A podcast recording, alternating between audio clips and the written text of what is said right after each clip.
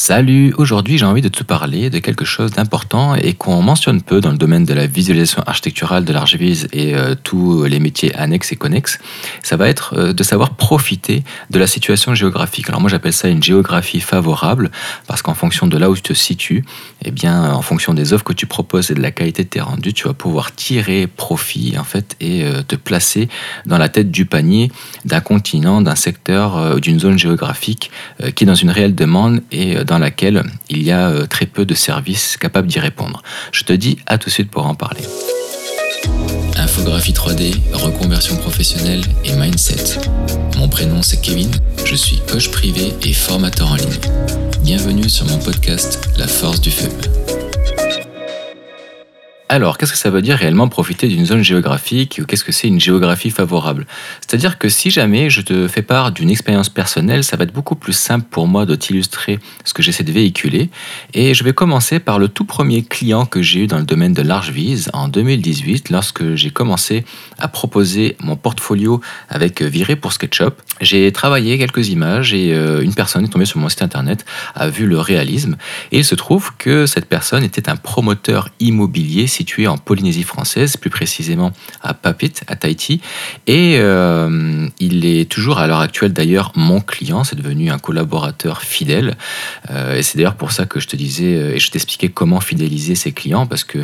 pour en avoir parlé avec lui et avec d'autres collaborateurs que j'ai fidélisés,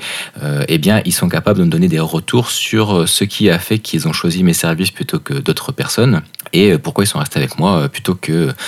succomber finalement aux tentations des offres euh, proposées par la concurrence tout au long de ma collaboration. Donc, euh, pour arriver à fidéliser finalement, puis à créer un besoin et devenir important vis-à-vis d'un professionnel, en fait, d'un client de luxe, parce qu'un promoteur immobilier est un client de luxe, eh bien, euh, il faut arriver à proposer des offres de services, des prestations qui, euh, sont au-delà euh, eh de la majorité euh, des offres de services qui sont proposées dans l'emplacement géographique, le continent ou eh bien le secteur d'activité propre aux clients qui sollicitent nos services. Donc en l'occurrence, par exemple, en Polynésie française, je te donne le tips, mais en fait les archipels de la Polynésie française sont eh bien, des zones géographiques favorables puisque la concurrence est faible, le niveau de la 3D extrêmement faible, et de toute façon d'un point de vue professionnel, tout ce qui est proposé en Polynésie française est quand même local, propre aux besoins locaux, et ça sort souvent de la métropole et, euh, eh bien, euh, de tout ce qui va être au niveau de l'évolution économique qui, se, qui gravite en fait autour de ces archipels et qui sont plus avancés euh, parce que les besoins vont beaucoup plus vite en termes de consommation et de capitalisme, on va dire. Donc tout ça pour te dire qu'au final, eh bien, c'est en te positionnant avec des offres de services qui vont faire une réelle différence, qui vont vraiment contraster avec la concurrence locale, que tu vas pouvoir te marqué. Pour autant, est-ce que ça veut dire que ça va être simple et gagner d'avance? Non, pas du tout, parce que l'inconvénient eh bien, euh, de ce genre euh, de zone géographique, c'est qu'ils ont l'habitude de travailler en local. Au même titre qu'au Québec, ça va être difficile pour quelqu'un qui est en dehors en fait du continent nord-américain de proposer des services et je dirais même voir en dehors du Québec parce qu'ils sont très chauvins, euh, au même titre que nous d'ailleurs, que euh, de proposer des services en fait internationaux et euh, ils vont privilégier le local. Donc s'ils peuvent trouver des services, même s'ils sont un petit peu inférieurs, mais qui sont locaux et qui donc un local va répondre aux besoins en fait et puis à, à la réelle demande du marché, aux contraintes, il va s'adapter finalement aux besoins en fait de chacun des prestataires. Donc ça va être beaucoup plus rassurant rassurant d'avoir quelqu'un avec qui il y, a, euh, il y a un système de paiement facilité, il y a euh, une communication facile, une possibilité de rencontre, etc. etc. Surtout que c'est euh, régi par les mêmes lois. Donc on va toujours avoir tendance à privilégier, eh bien, en fait, d'un point de vue légal, ne serait-ce que par là, les mêmes continents sur lesquels on travaille. et puis, on va avoir tendance à être réticent, même si les prix sont attractifs, de travailler avec des prestataires internationaux. Alors je parle dans le domaine de la visualisation architecturale, parce qu'après, on peut sous-traiter des services, comme par exemple la, rédaction de mails ou la gestion des réseaux sociaux, etc.,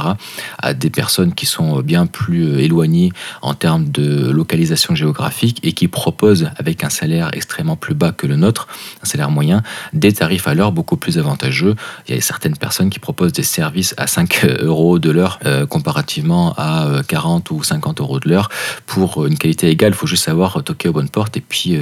finalement recruter les bonnes personnes. Alors, d'ailleurs, c'est quelque chose sur lequel je me pense à l'heure actuelle puisque mon expérience est assez limitée de ce côté-là. Mais une fois que j'aurai acquis euh, suffisamment en fait de recul et d'expérience de ce côté, je, je t'en ferai part de mes retours d'expérience justement pour euh, euh, te permettre en fait d'optimiser encore une fois tes offres de services, ta productivité, puis vivre mieux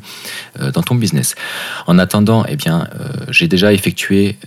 une certaine avance dans l'expérience d'un point de vue collaboratif sur les zones géographiques favorables et je peux t'assurer que la Polynésie en fait partie. Pour autant, là où je voulais en dire, c'est que étant donné qu'ils vont privilégier le local, il va falloir soit avoir eh bien, un contact sur place euh, en qui tu as confiance pour être ton porte-parole, pour faire le lien, le relais, soit toi te déplacer sur place pour euh, venir en fait voir comment fonctionne le marché, euh, créer des contacts, des liens, ou bien en fait proposer après directement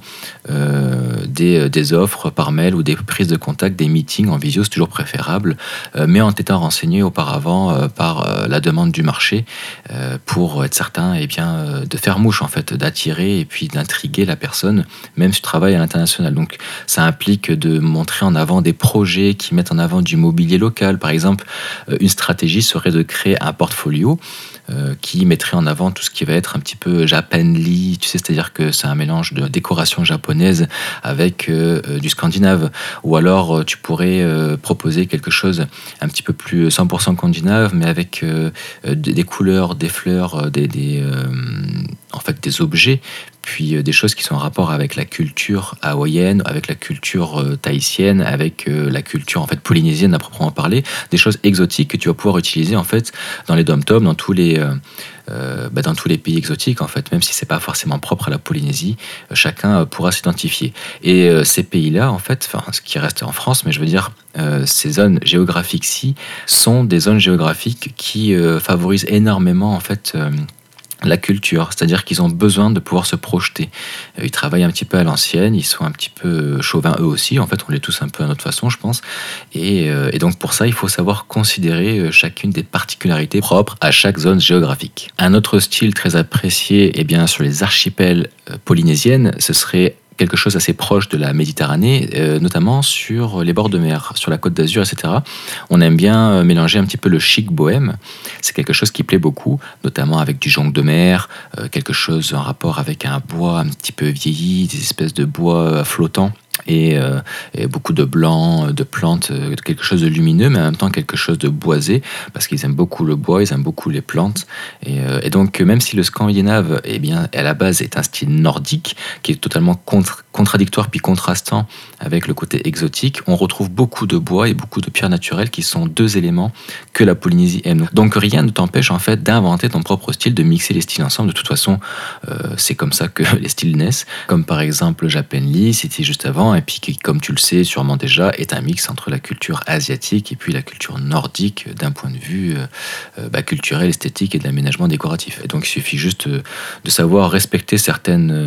on va dire, certains fondamentaux dans les compositions en fait et les mélanges de couleurs et de contrastes de matériaux, tout en considérant en fait eh bien l'accessibilité de la matière première, hein, parce que on va pas mettre dans notre portfolio en avant des images luxueuses mais euh, qui ne sont pas possibles d'achat euh, facilement ou accessibles depuis la Polynésie. Euh, ça demanderait des imports, au même titre qu'au Québec. Il y a plein de matériaux que on va pas pouvoir privilégier nous en tant qu'Européens parce que ça voudrait dire qu'il faudra l'importer et, et, donc les coûts sont exorbitants et puis ça rallonge les temps de construction, etc. Déjà qu'ici il y a des problématiques au niveau des temps, donc c'est clair et certain qu'ils vont privilégier toujours des manufacturiers locaux. Donc de ce côté-là, eh bien, euh, il y a tout un tas de, on va dire, une étude de marché à mettre en application avant de créer un portfolio, parce que comme je te l'ai dit dans un des épisodes d'avant et comme je le répéterai dans les épisodes suivants, il faut créer son portfolio en ayant en tête, au même titre que ses offres, en ayant en tête qu'on va cibler un persona, parce qu'il faudra toujours adapter, moduler ses offres en fonction du persona qu'on cible ou de la zone géographique ou du secteur d'activité. Donc ça, c'est quelque chose extrêmement important, capital à garder à l'esprit, parce qu'on a toujours tendance des fois à faire d'une pierre plusieurs coups pour euh, dupliquer les contenus et éviter de trop faire. On peut dupliquer les contenus pour garder une base, une empreinte graphique, une mise en page, etc. Mais il faudra toujours à un moment donné moduler en fonction eh bien, du client de rêve, si on peut appeler ça comme ça. Donc la Polynésie, c'en est un parmi d'autres. Hein. Moi, je te cite celui-là parce que j'ai plus d'expérience dans cette localisation-ci, mais après, tu peux trouver eh bien, euh, d'autres zones géographiques intéressantes. Par exemple, euh, eh bien, euh, au Québec, il y a un retard à peu près de 5 à 7 ans par rapport à la France sur l'évolution du marché dans l'Archvis 3D. Et donc, ça vaut la peine eh bien, de proposer des de services et de se placer sur ce marché-là pour, bah, pour profiter finalement de ton expérience acquise pour des services qui ne sont pas encore des besoins au Québec qui commencent à émerger, que certains commencent à proposer, euh, mais qui ne sont pas encore vraiment une demande à proprement parler. Donc tu vas susciter en fait le besoin, tu vas créer la demande et tu vas t'adapter à l'évolution du marché en avance, puisque la plupart des choses qui vont arriver